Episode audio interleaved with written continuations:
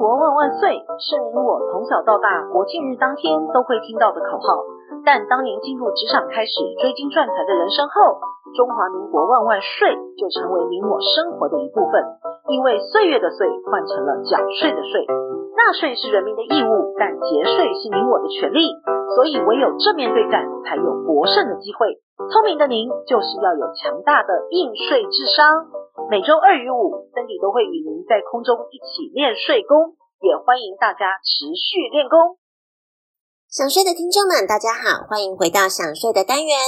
本周的新闻重点有五则，提供重点摘要给您。第一，新年减税大红包，今年起陆续上路。第二，遗产税申报新增三项便民措施。第三，遗产分配做好，家庭免烦恼。第四，世界最大的霸王龙苏持有者过世，引发子女争产风波。第五，从遗产继承窥探有钱人的谜样世界。第一，新年减税大红包，今年起陆续上路。减税大红包来了，今年元旦起实施多项便民利民措施，涵盖了减税、网络报税等优化措施，希望可以减轻民众的负担。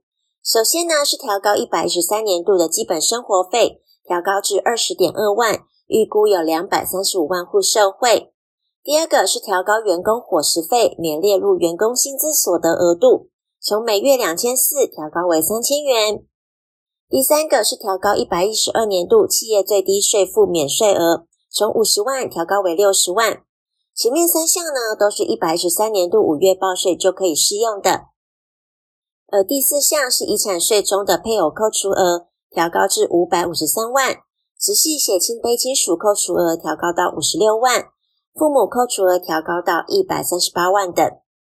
第五个是综所税免税额调高至九点七万，标准扣除额调高到十三点一万，薪资所得及身心障碍特别扣除额调高至二十一点八万元，预估呢会有两百六十二万户受惠。减税利益高达一百七十五亿。第六个是个人最低税负制免税额调升至七百五十万，免记录个人最低税负制的保险死亡给付金额则调高到三千七百四十万。第七个是扣除额的改革，幼儿学前特别扣除额扩大适用年龄到六岁，申报抚养六岁以下的子女，第一名子女扣除额调高到十五万。第二名以上的子女，每人扣除二十二点五万元，并取消排付条款；而房屋租金呢，改列为特别扣除额，每户每年扣除上限调高到十八万，并纳入排付条款，同时排除有壳族适用，政府补助部分也排除。以上呢，皆是一百一十四年五月报税适用的。而第七个是精进综所税的网络申报。附件上传容量提高到十五 Meg，一百一十三年五月报税就可以适用。第八个是扩大盈利事业信用卡缴税的范围。第九个是开放证交税、期交税线上缴税。第二个遗产税申报新增三项便民措施，为了简政便民，自今年起申报遗产税有三项优化措施。首先是提高遗产税试算的遗产上限金额。以及新增遗产的种类，适用的金额从三千万提高到三千五百万。遗产种类新增已终止上市柜买卖之股票，且公司登记已注销、废止或是破产，其资产净值为零或负值的。第二个呢是提高跨区临柜申报服务案件的金额，从三千万提高到三千五百万，方便民众就近至任意国税局临柜办理遗产税申报。不受被继承人户籍地所限制。最后是扩大查询范围及查询的对象，新增期货业商业同业公会及所属会员机构为受理查询机构，将期货客户保证金专户的存款、期货商受托从事国外期货交易的开户及部分余额等资料纳入查询的范围。第三，遗产分配做好，家庭免烦恼。遗产的分配问题往往容易引发家庭的纠纷。有时虽然生前已经讲好，甚至立下了遗嘱，但若发生了意外离世，更容易让遗产问题变得更加棘手，难以在短时间做出决定。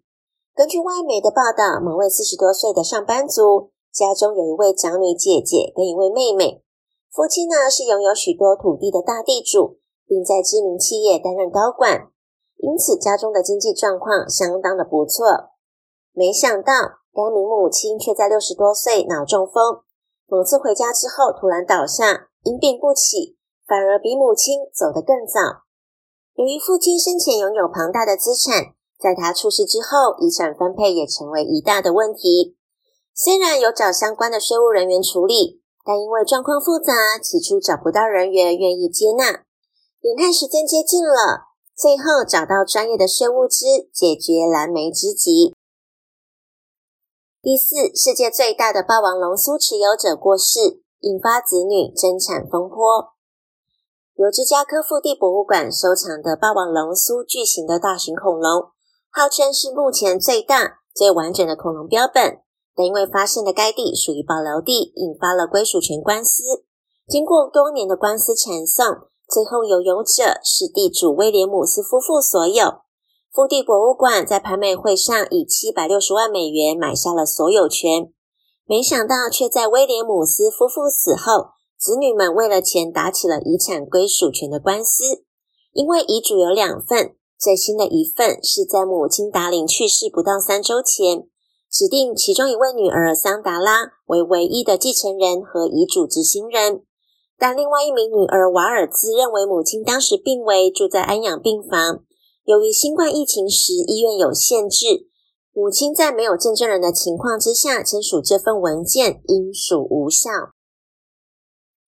第五，从遗产继承窥探有钱人的谜样世界。现年八十岁的卜伊奇是爱马仕家族第五代继承人之一，据说手握五点七趴的股份。作用资产价值高达一百三十亿美元，折合新台币约是四千零六十亿元。他为了感谢园丁，赠送了摩洛哥楼房以及位于瑞士一栋别墅，两栋房产市值加起来直逼六百万美元。近日呢，据媒体报道，普伊奇有意将财产留给陪伴在他身边多年的园丁，而有钱人的遗产继承也是千变万化。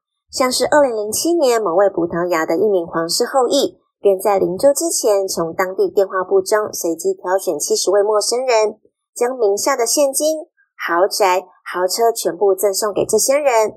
俨然此葡萄牙后裔就跟圣诞老公公一样，分送礼物。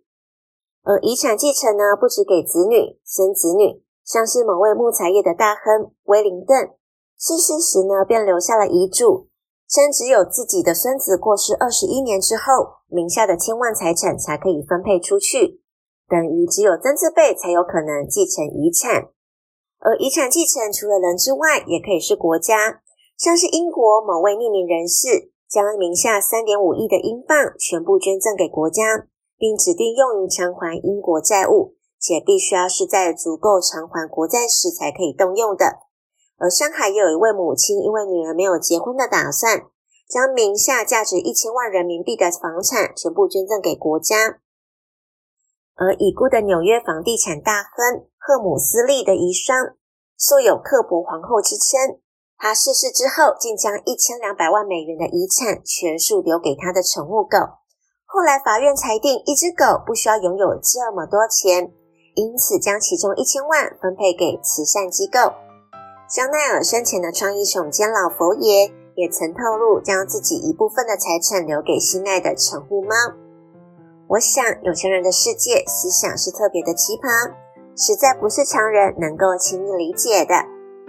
美国开口元老富兰克林曾经说过：“缴税与死亡是人生不可避免的两件大事。人生下来注定难逃一死，但少缴一点税是每个人都想要，也是可以轻松达成的。”因为缴税是人民的义务，但合法节税是每个人的权利。想要知道更多节税妙方，听享税 Podcast，并追踪卓越的脸书及 IG 的专业，让您在潜移默化之间学习税务的知识，储备自己的节税能力，为自己的财富进行另类布局。下周我们还有其他税务文章与您做分享。本周的重要税务新闻，谢谢您的收听，我们下周空中见。